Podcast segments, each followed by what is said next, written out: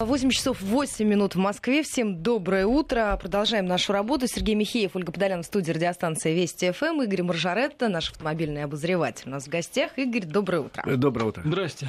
Игорь, ну что, поговорим э, про про все, что про касается жизнь, про, что, про жизнь, да, и все, что касается автомобильной жизни, так сказать, вы в этом большой специалист. Мы меньше, и поэтому, э, поэтому давайте, запивайте.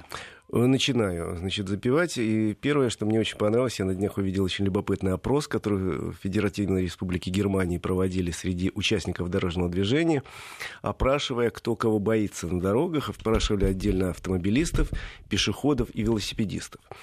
И выяснилась очень странная картина что, например, автомобилисты больше всего боятся не брата автомобилиста, нет, и даже не пешехода, который выбегает на дорогу. Видимо, немецкие пешеходы, они в этом смысле более организованные, чем наши. Они больше всего боятся велосипедистов. А дальше еще интереснее. Кого больше всего боятся пешеходы? Пешеходы, оказывается, боятся, конечно, автомобилистов. Примерно 10% говорит, да, мы боимся. Они боятся друг друга, пешеходов в меньшей степени, и больше всего они боятся велосипедистов. А дальше велосипедисты. Велосипедисты боятся, конечно, автомобилистов, боятся, хорошо боятся. Боятся, конечно, они и пешеходов, которые там бегают, хоть они и немцы, и такие воспитаны, но больше всего они боятся велосипедистов. То есть вообще, э, по, в общем... Вот зло-то где, оказывается, наконец-то мы нашли. Мы нашли корень зла, да. да. Подвести итоги этого немецкого опроса, то выясняется, что в благополучной Германии, где очень невысока смертность на дорогах, где аварийность э, ниже, чем в России, э, примерно раза в три, и при этом у них действительно очень серьезные опасения по поводу автомобилей, велосипедистов, 40% в общей сложности больше всего боятся велосипедистов, которые бывают непредсказуемые, бывают э, не соблюдают правила дорожного движения и вообще представляют серьезную угрозу на улице. Но мне кажется, их там гораздо больше, чем у нас. Да, конечно, их гораздо больше, но, видимо, вот как-то даже в благополучной с точки зрения соблюдения законов Германии велосипедистам слишком много дали прав, и не объяснили им про обязанности, что, ребята, вообще-то есть там выделенные полосы, есть специальные правила для велосипедистов, есть места, куда велосипедистов э, не следует выезжать и так далее. Я к тому говорю, что, в общем, эта проблема в какой-то степени касается и нас. У нас, конечно, велосипедное движение только начинает развиваться. И трудно было представить там 20 лет назад э, зимой на улице Москвы велосипедиста, а сейчас это уже нормальное явление. Я даже знал одного Хотя человека. очень странно. Да, я знал одного человека в Москве, который жил в Бирюлево и ездил каждое утро на работу зимой на велосипеде по МКАДу на юго-запад. Он говорит, ну да, в том суде ходят, так удобно, я выехал на МКАД. Я говорю, ты нормальный? Он говорит, ты что, я там еду спокойно, никого не трогаю. Я говорю, и чего? Он говорит, ну, ГАИ пару раз подъезжал, говорит, ты что, мужик? И вертел пальчик. Стою на асфальте в лыжи обутый. Вот. То есть я к чему говорю? Я с большим уважением отношусь к велосипедистам. Я сам люблю покататься в выходные на велосипеде. Правда, я не делаю это в городе, несмотря на то, что рядом с моим домом есть велопрокат. Как-то вот ну, в городе на велосипеде в центре, мне кажется, все-таки это стремновато.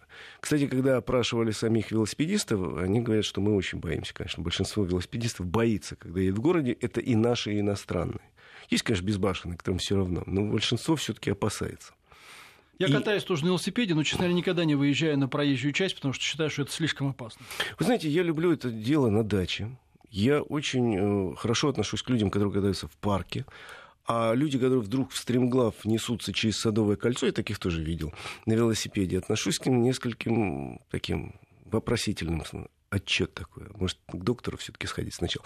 На самом деле, это серьезнейшая проблема во всем мире. Есть страны, где велосипед это такая вещь, которая там родилась вместе с дедушкой. Ну, то есть, в общем, в семье велосипед был всегда и всегда ездили. Ну, примерно далеко ходить надо. Если в мире, то это Китай, а если в Европе, это, допустим, Италия где все ездят на велосипедах, и как-то это так принято. Буквально одна, одна так сказать, за, за, тоже, за, это, за, заметка, так сказать, это зарисовка из жизни. Э, неоднократно был в Китае, и сейчас вот уже меньше, а раньше несколько раз попадал в пробку велосипедистов. Вот у нас это Бывает такое, да. Вот реально пробка велосипедистов, когда вся проезжая часть заполнена огромным количеством велосипедов, и они стоят на красном свете, например.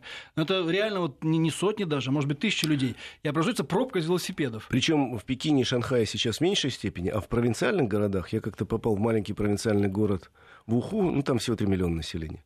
Вот там это было реально.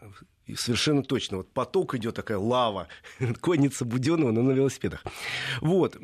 Я к чему хочу сказать. У нас города стремительно э, садятся на велосипед. Я пытался придумать термин, типа велосипедируется. Но, по-моему, это как-то не очень красиво пересаживаются на велосипеды. Городские власти и в Москве, и в других мегаполисах активно ратуют за то, чтобы больше всего люди ездили на велосипедах. Появляются велосипедные дорожки, появляются велопрокаты. Э, ну, вот тут как раз конкретно ситуация образуется, которая называется «велосипед купил, водить не купил». Потому что вот реально прав для велосипедиста, конечно, не нужно никаких. И, в общем, велосипед вещь простая, сел и поехал, что называется. Чувство главное равновесие удерживай, а также вот в голове хоть чуть-чуть что-то.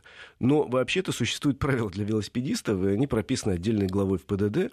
И там много чего интересного написано. Только если вот остановить 10 велосипедистов и спросить из них, все 10, а есть ли какие-то правила? Я думаю, что 9 скажут, какие правила? Вы что? Вот велосипед есть, и все. Я, я есть мои правила. Я помню, как-то вот эм, писали там небольшое интервью телевизионное на тротуаре по поводу истории с женщиной, которая сбила на тротуаре там другую женщину на велосипеде. И пока мы писали, стоя на тротуаре, мимо нас пронеслись по тротуару уже несколько э, веселых велосипедистов. Там. Кто-то по делу, кто-то, видимо, просто так. Ну, как-то они вот шастали. Это в центре было. А, кстати, вот... Э, а вот... ведь в правилах написано, на тротуар нельзя велосипедистам. Да. А вот вы специалист, кстати говоря. Вот а в алкогольном состоянии алкогольного опьянения можно садиться? Нельзя.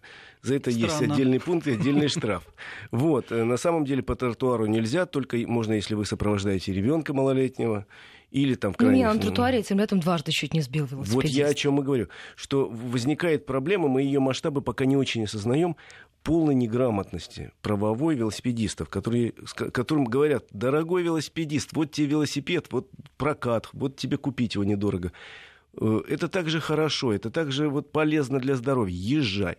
А вот объяснить, как езжай, куда езжай, куда нельзя, там, ну, например, есть правило такое, которое требует от велосипедиста, если он движется по пешеходному переходу, э, спешиться с велосипеда и как коня провести рядом с собой. Ну вот я такого не видел ни разу, наверное, в Москве. Вот ни разу. Очень хочу увидеть этого велосипедиста, посмотреть ему в глаза и пожать ему руку. Вот можно мне пожать руку? Давай, с удовольствием. Значит, на самом деле я к чему говорю? Проблема такая есть с обучением велосипедистов, так же, как с обучением пешеходов, потому что мы э, страна в автомобильном смысле очень молодая. Вот мы э, с вами, Сереж, первое поколение, которое может купить, Оля, э, второе, э, значит, которое может купить автомобиль. То есть мои родители, чтобы купить автомобиль, 10 лет стояли в очереди, там какие-то обязанности профсоюзные исполняли, там, я не знаю, ритуальные танцы. А потом, когда подошла очередь на, на автомобиль «Жигули», сказали, «Жигулей нет, бери «Москвич» и радуйся». То есть мы первое поколение людей, которые могут пойти купить автомобиль, спокойно э, выучиться, получить права без разнарядки профсоюзной и так далее. И мы так радуемся, мы вот получили возможность за, за руль, там вот хорошо так. Э, и если автомобилисты как-то еще учатся, то люди, которые тоже участники движения, при стремительно возросшем уровне автомобилизации, они не учатся совсем нигде, никак. Потому что, ну, вот нет такой системы у нас. Э, формально в школе у нас выделено 2 часа в год в рамках ОБЖ, но, как показывают опросы, э, эти 2 часа в год тоже не используются ну, велосипедисты вам возразят на это. Я не причисляюсь каким фанатам велосипедного движения, просто, ну, как с детства ездишь на велосипеде, иногда ты уже сядешь и поедешь. Тут вспомнишь, знаете, в жизни есть такой период, когда ты настолько погружаешься в всякие дела, что ты забываешь обо всем. Потом, когда становишься вот э, уже постарше, вроде себе так устаканился, о, я же на велосипеде умел ездить. Или я на коньках же умел кататься. И начинаешь опять кататься на коньках на велосипеде. Но что вам скажут? Вам возразят они, велосипедисты. Простую вещь, что, может быть, они бы и не ездили по тротуарам, но дорожек же нету. Ну, реально их нету. А кататься в потоке, ну, просто страшно. Страшно. Ну, может быть, не надо пока э, кататься там, где нет велосипедных дорожек. Вот для начала. Хотя бы так. Потому что есть действительно магистрали в Москве и в крупных городах, где просто запрещено вообще-то велосипедистам выезжать, но они там есть. Я к чему говорю? Что нам чего-то надо думать и делать системой образования для начала, причем быстро, в школе какие-то действительно вводить реальный курс обучения правилам дорожного движения, которые нужны всем – не только тем людям, которые когда-нибудь сядут за руль. У меня вообще есть сверх такая идея, когда-нибудь, может быть, у нас будет такая система, когда, начиная там с первого класса потихоньку, в игровой форме потихоньку правил дорожного движения, этого пока нет. Есть кое-где, где есть энтузиасты, но не более того. А со второго, там, третьего, четвертого класса уже на велосипеде детей и правила параллельно. А где-нибудь там с восьмого класса, пожалуйста, хочешь на скутере учиться, пожалуйста, вот тебе в рамках школьного обучения все равно тебе нужно. Ну, доплатили родители немножко за бензин. А в старших классах, как было в советское время, в некоторых школах, в некоторых регионах, в старших классах автодело. Пожалуйста, учись. И по выходе из школы получаешь права ну, бумажку, а в 18 лет права, о том, что я окончил курс автошколы, все сдал. В единичных экземплярах, по-моему, в советское время такие вещи встречались. Не в единичных, это было ну, относительно массово. Я помню, когда я учился, э, у нас в школе мы люто завидовали соседней школе, где у было... Было автодело, да. Было, а мы были юные электрики. В общем, нам это, конечно, может, тоже пригодилось. Только это в рамках учебно-производственных комбинатов было. Да-да-да, но была практика, она была корявая, но она была. И вот это, может быть, имеет смысл. Кстати, такая практика есть в некоторых странах. И это, по-моему, нормально, потому что человек э, все равно в той или иной степени будет участником дорожного движения. Ну, мы э, не будем говорить те люди, которые станут полярниками, там, там, конечно, нет. Ну, тоже там какие-то снегоходы. Знает, может, и там на велосипедах будут кататься. Вот эти вот. люди идеологически заряженные, которые зимой катаются, ну, мне кажется, они... Слушайте, это какие-то э, такие гвозди бы делать из этих людей, называется, когда у нас очередной зимний велопробег при минус 30, и эти люди едут, и я думаю, боже ты мой, это же Ну, так же, как так... у нас, э, все, знаете, раньше иностранцы, если помните, удивлялись все, когда они приезжали изредка в Советский Союз, что зимой там едят мороженое на улице. Ой, вы знаете, очень да. люблю. И я, тоже, я в детстве тоже очень любил при минус 25 и идти и есть мороженое. Так оно же теплое, оно согревает. Ну да, оно же теплее, чем минус 25. Это правда. Вот, на самом деле, еще раз говорю, тема такая есть, опросы это показывают, велосипедизм развивается, и будет развиваться. В городах велодорожек будут больше, они будут умнее, ну, что называется, потому что довольно часто я видел, э, когда велодорожки проложены ради того, чтобы проложить велодорожку и отчитаться, ведущие в никуда. Они должны быть осмыслены, должны быть увязаны. Это ведь очень серьезное дело, организация дорожного движения. И должны быть увязаны интересы всех людей. И пешеходов, и велосипедистов, и водителей авто, общественного транспорта и просто автомобилистов. Это серьезно. Надо сделать так, чтобы их интересы шли параллельно и как можно меньше пересекались, особенно в таких в сложных местах.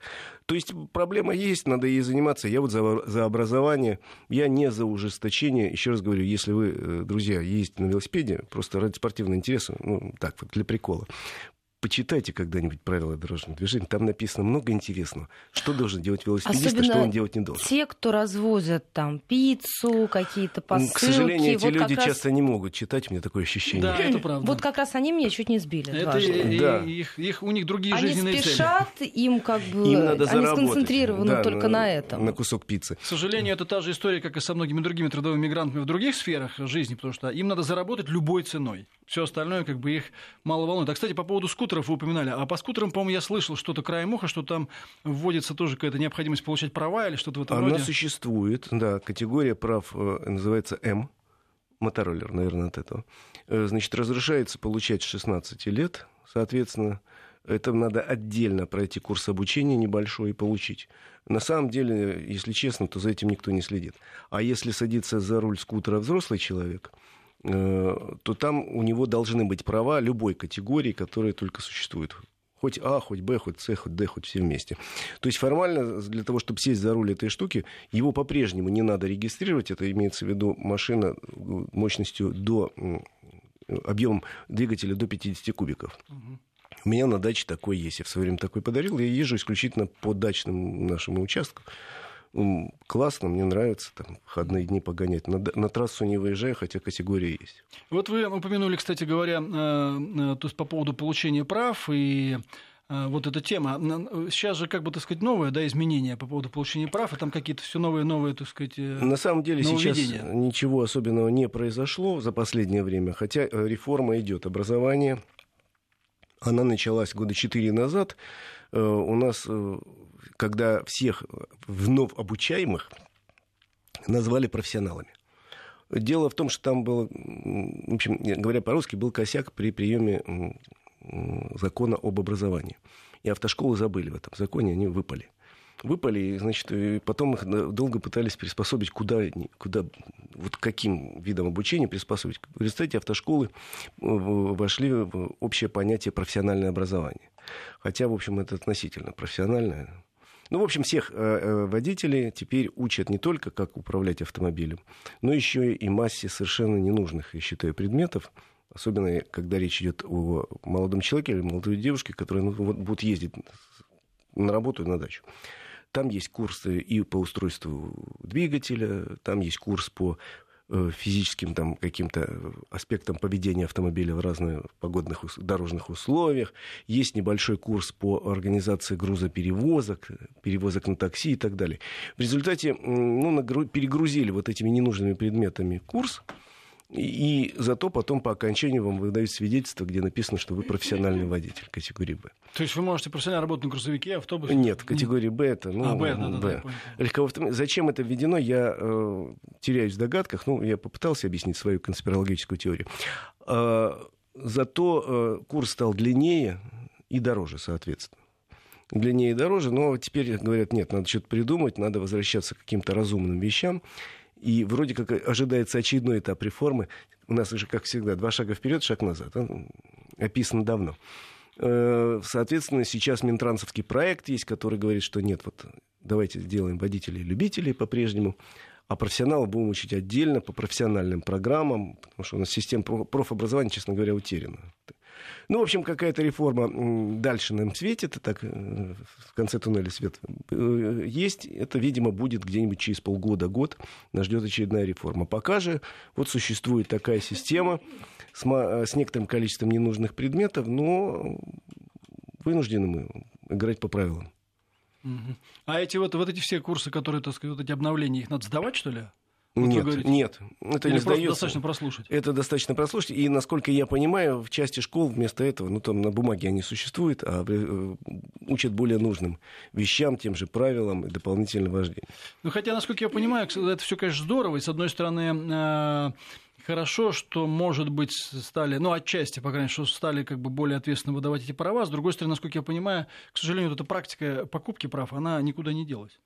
Сдача за деньги и так далее, и так далее. Вы знаете, вопрос периодически всплывает. Э, да, можно ли купить? Думаю, что можно. Но, Уверен, не, что но можно. не нужно. Но не нужно в силу того, что вот в большинстве случаев, если вы зайдете в интернет, я как-то поинтересовался, забил там себе купить права, и тут выскочило огромное количество предложений. Во-первых, я понял, что это там одна, две, три фирмы, которые работают под разными э, брендами. На самом деле э, тексты одни и те же, телефоны одни и те же. Просто мне интересно стало. Я не хочу купить права, у меня есть. Давно 30 лет, мне стыдно. Вот. Э, на самом деле, э, в большинстве случаев это, вы знаете, не связываться, не надо с этим связываться. Это в основном вы купите подделку, худшего или лучшего качества.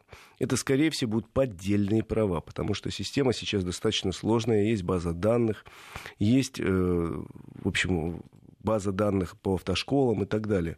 Нельзя сейчас сдать экстерном, надо обязательно закончить автошколу. То есть там надо, чтобы э, сделать вот так абсолютно законные, но незаконные права, надо влезть в несколько баз данных серьезных. И э, я не думаю, что сейчас есть где-то такие возможности вот легкие. Но это тянет на статью.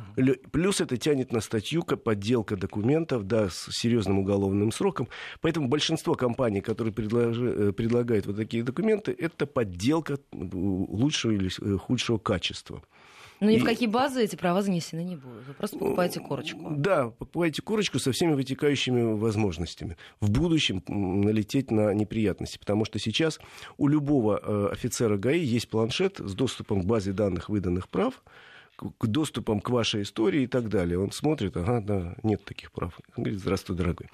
Э, то есть я допускаю ситуацию, что где-то в регионах можно еще договориться но это будет стоить таких денег, что проще закончить курс обучения. Ну, сдача денег в автошколах все равно есть. И в Москве есть. И... Говорят, есть. Говорят, есть, хотя предпринимаются очень серьезные меры, чтобы это при, при, пришлепнуть, эту самую практику. В всяком случае, в Москве, например, э, несколько приемных комиссий в городе работает, и руководители этих приемных комиссий ротируются каждый день, и они не знают, куда они попадут. Вот человек не знает, сегодня он возглавит группу в Жулебино или, условно говоря, в Митино и много еще других вещей, плюс э, проверки собственной службы безопасности. Хотя, говорят, есть, да, что в некоторых автошколах говорят, ребята, скиньтесь там перед экзаменом по сколько-то денежек, И тогда вы гарантированно получите права. Так или иначе, за руку не брал.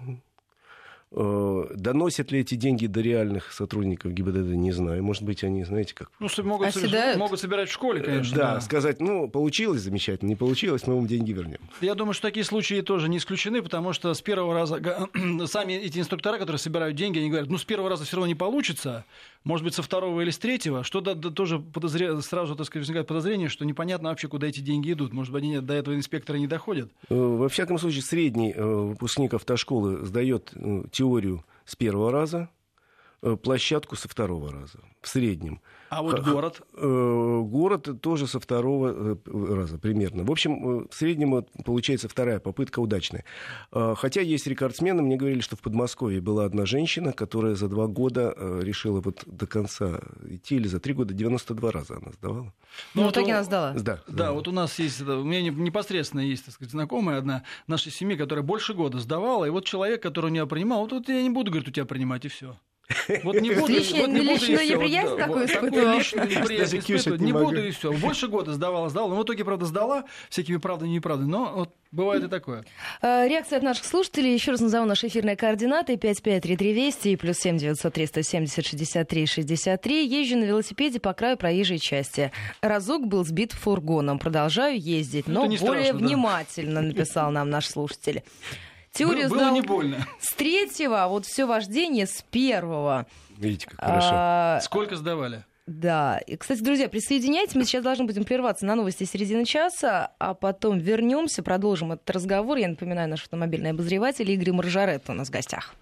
8.33 в Москве. Возвращаемся в программу. Я напоминаю, Игорь Маржаретто у нас сегодня в гостях, наш автомобильный обозреватель. Можно несколько вопросов? Просто их такое гигантское количество, Я как готов. всегда, когда вы появляетесь у нас в гостях.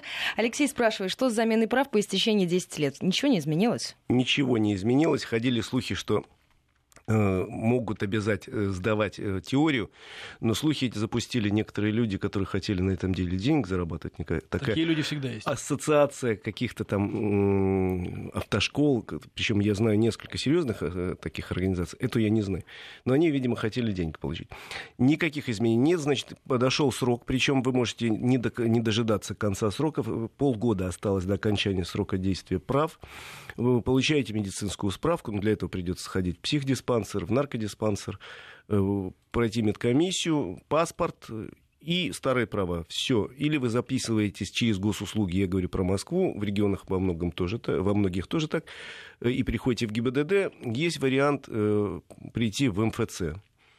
Просто в МФЦ это будет дольше. Если в ГИБДД вы записались, это займет в среднем час по записи то в МФЦ обычно это занимает неделю. То есть вы сдаете те же документы, они отправляют в ГИБДД, там проверяют и делают и присылают.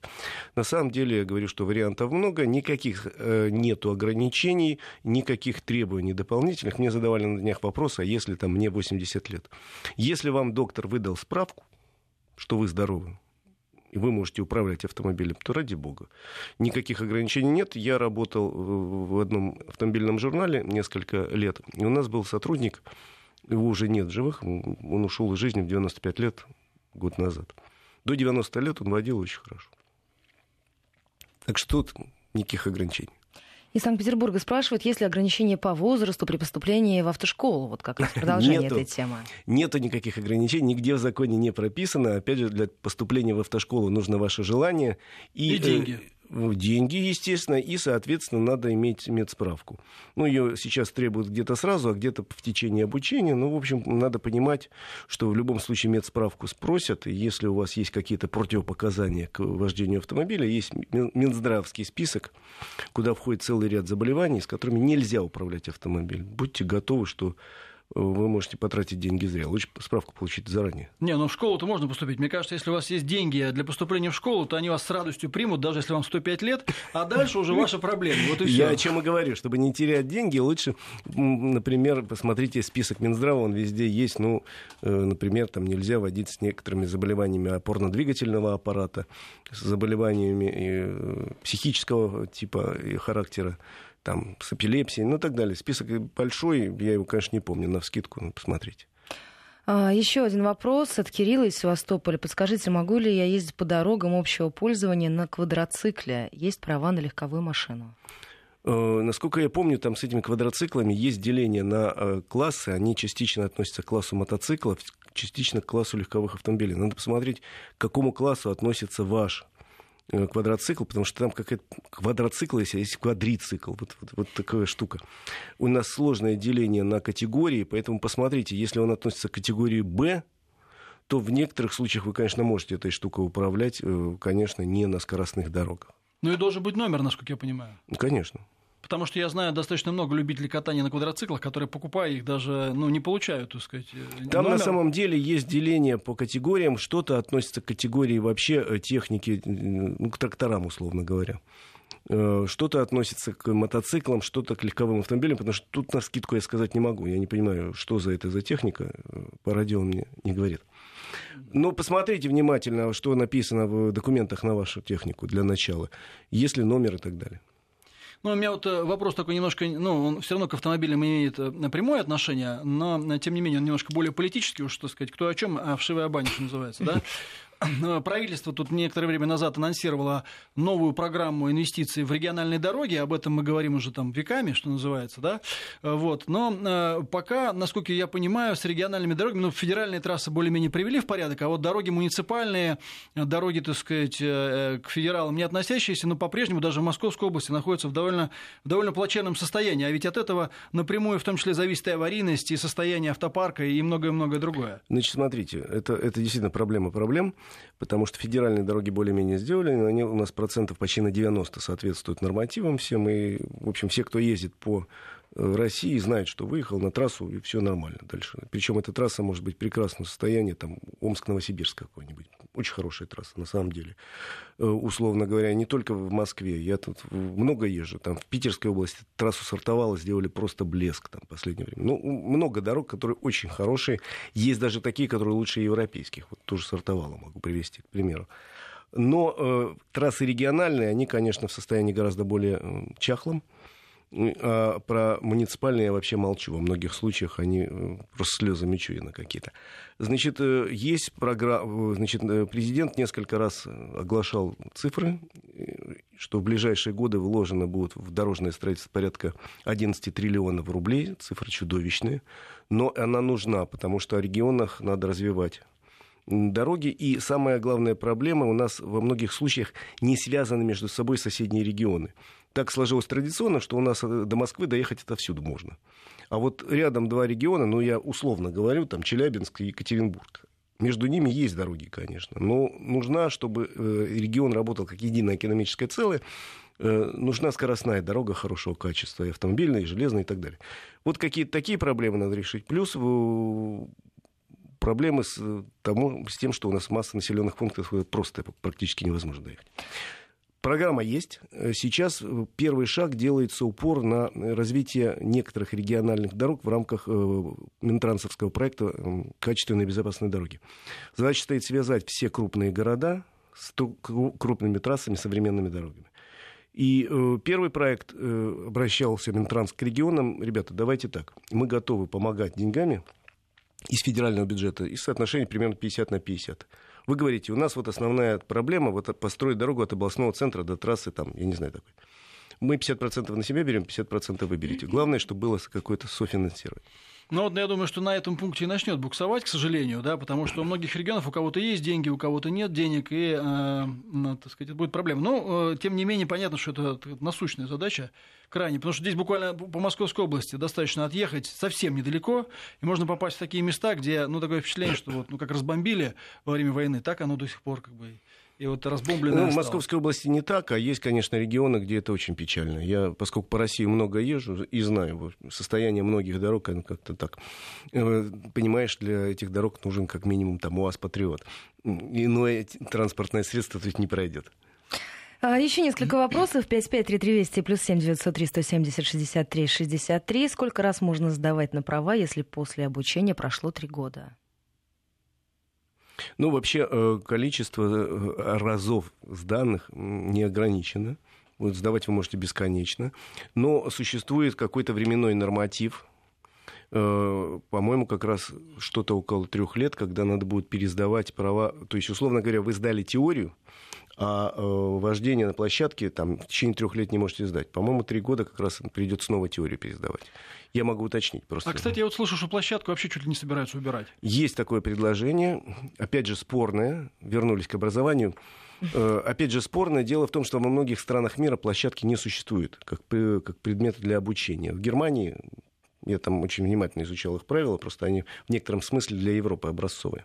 Там площадки нет, там вы проходите теоретический курс, и дальше тебя инструктор начинает учить потихоньку, но на каких-то маленьких неоживленных улочках, где там трогался, остановился, там потом потихонечку поехал. У них нет площадки. У нас она традиционно есть, но говорят, что, может быть, не имеет смысла этим заниматься, давайте сразу к городу приступим. Вопрос спорный, тем более, что мне очень нравится наше законодательство, я его очень люблю. Значит, много лет говорили, нужна площадка, автошколы вынуждены были арендовать или покупать землю, не менее четверти гектара, это денег стоит оборудовать. В общем, там требования прописаны, я как посмотрел, думаю, боже, застрелить Как космодром. Да, потому что вот э, такая-то ровность асфальта, такие-то бордюры, такие-то столбики должны стоять. Там снег зимой не может лежать слоем более там, целых трех десятых сантиметра. Ну, вот, вот такие какие. Выметать его надо только слева направо этот снег и так далее.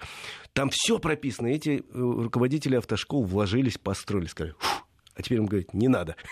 А, кстати, я вот слышал, э, я, конечно, э, так сказать, тогда в советское время прав не имел, поэтому не могу точно сказать, но я слышал, что когда-то в Советском Союзе как раз не было города. Было три упражнения на площадке и привет.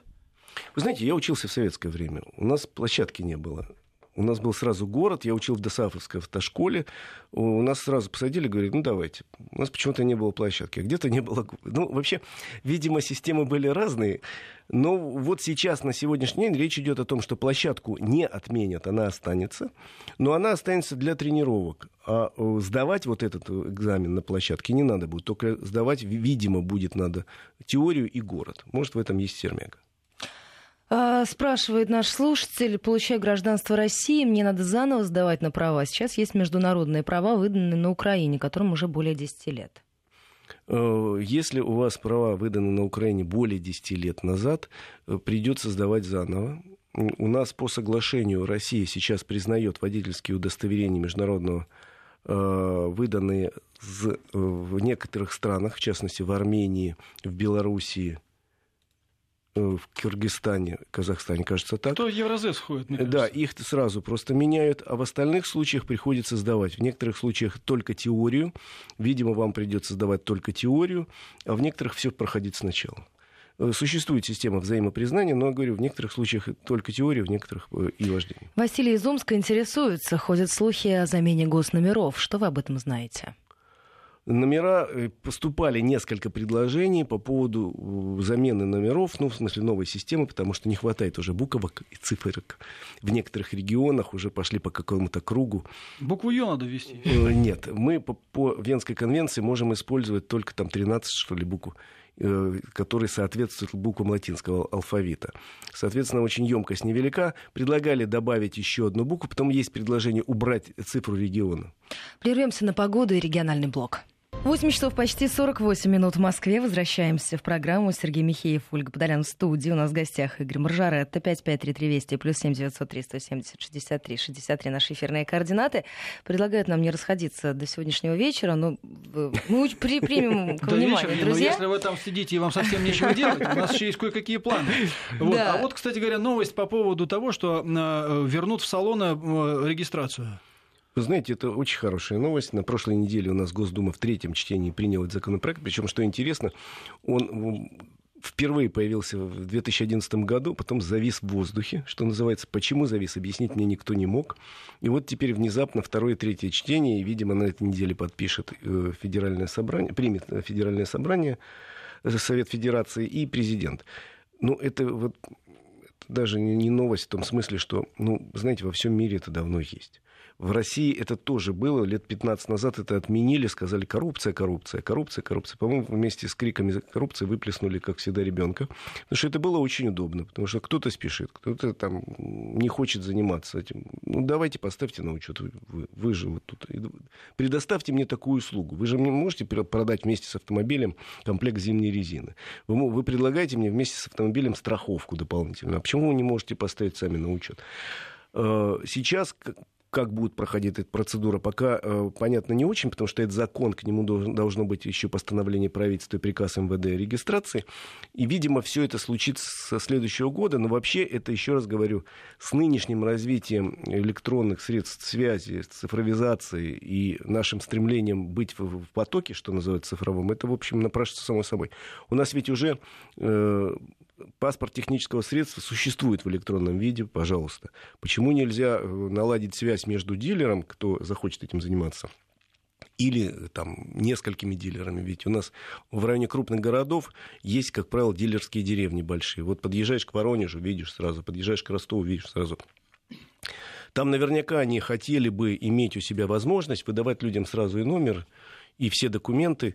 Причем э, по закону делать это будут по-прежнему в ГИБДД, Просто здесь, э, что называется, будет сидеть в конце этой самой э, сети дилер обученный, ну, менеджер какой-то обученный, с правами, подписи, там, я не знаю, будет стоять машинка для печатания номеров, тем более, опять же, я говорю, такие машинки теперь стоят не только в ГИБДД, а в частных компаниях, которые имеют на то право делать, например, дубликаты, по закону это можно.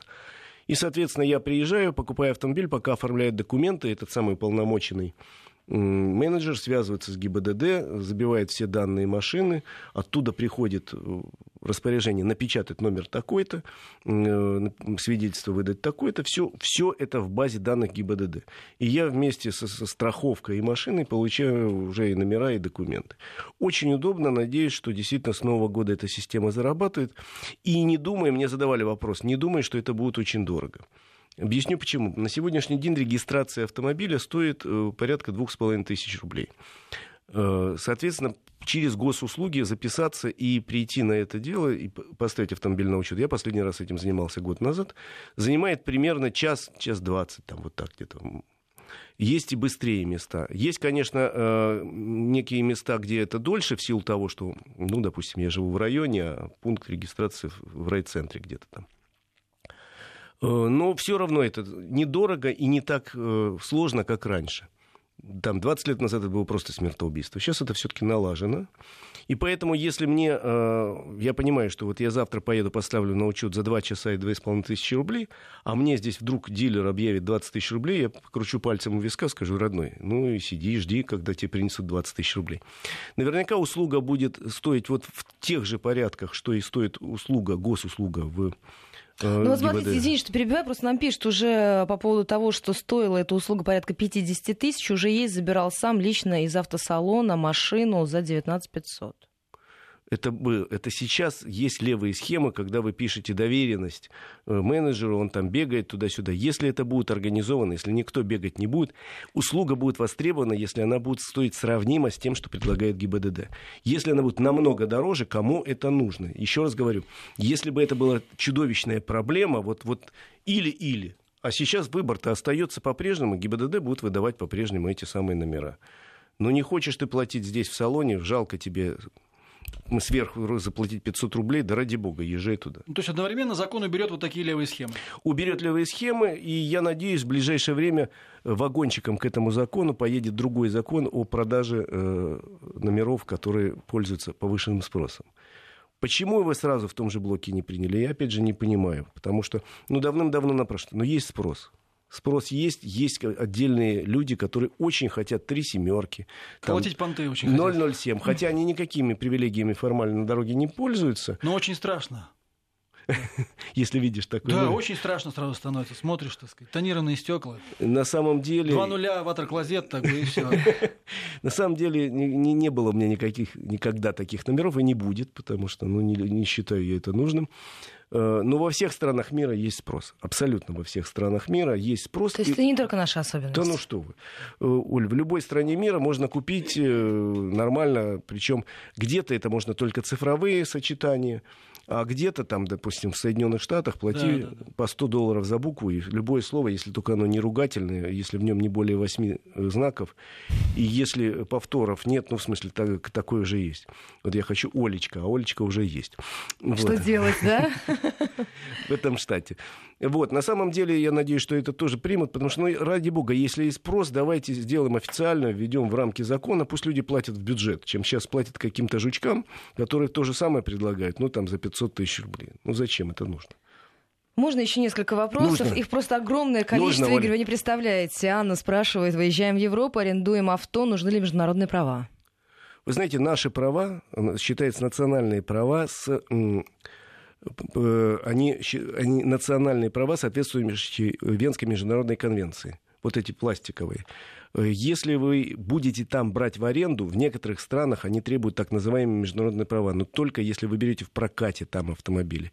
Для полиции наших прав вполне достаточно. Если вы едете на нашем автомобиле отсюда, никаких проблем не возникает. То есть полиция, так сказать, вопрос не будет, а просто вот какая-то компания, фирма... Некоторые сказать... крупные международные э, компании прокатные, в силу того, что было в свое время мошенничество со стороны россиян в том числе, они требуют дополнительных документов, в частности, вот эти международные права. Вообще-то формально вот эта книжечка «Международные права» нужна только для тех стран, где нету кириллицы и латиницы, то есть там есть перевод на хинди, там, на японский, на корейский и так далее язык.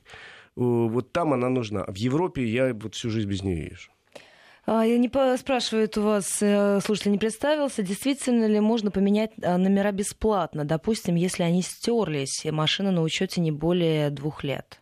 Вы можете поменять номера, но вам придется заплатить, естественно, госпошлину за э, изменение э, в смысле, за новые номера. Сейчас вы можете просто их заказать через фирму, пожалуйста, это стоит около 2000 рублей. А, еще один был вопрос. Просто их столько, а такое огромное количество, что даже они теряются. Почему ОСАГО оформляется на машину, а не на водителя? У нас в семье три автомобиля, и я вынужден страховать все свои авто, а ездить на всех одновременно не у вас умею. Тяжелая жизнь у вас. У вас да, очень тяжел... тяжелая жизнь. Вы знаете, да. у нас система ОСАГО принималась как очень социальная, и исходили из того, что чаще, когда в одной семье на несколько членов семьи один автомобиль. И поскольку средняя семья как раз имеет один автомобиль, то принималась ОСАГО именно так, привязанная к автомобилю, чтобы разделить, чтобы дешевле было. Это такая французская схема, ну вот так принято. Когда-то в будущем, когда мы станем богаче, наверное, перейдем к системе, когда привязка к человеку. Спасибо большое. Наш автомобильный обозреватель Игорь Маржаретта был у нас сегодня в гостях. Игорь, до новых встреч, потому что вопросов слишком много, сами видите. Всем хорошей дороги.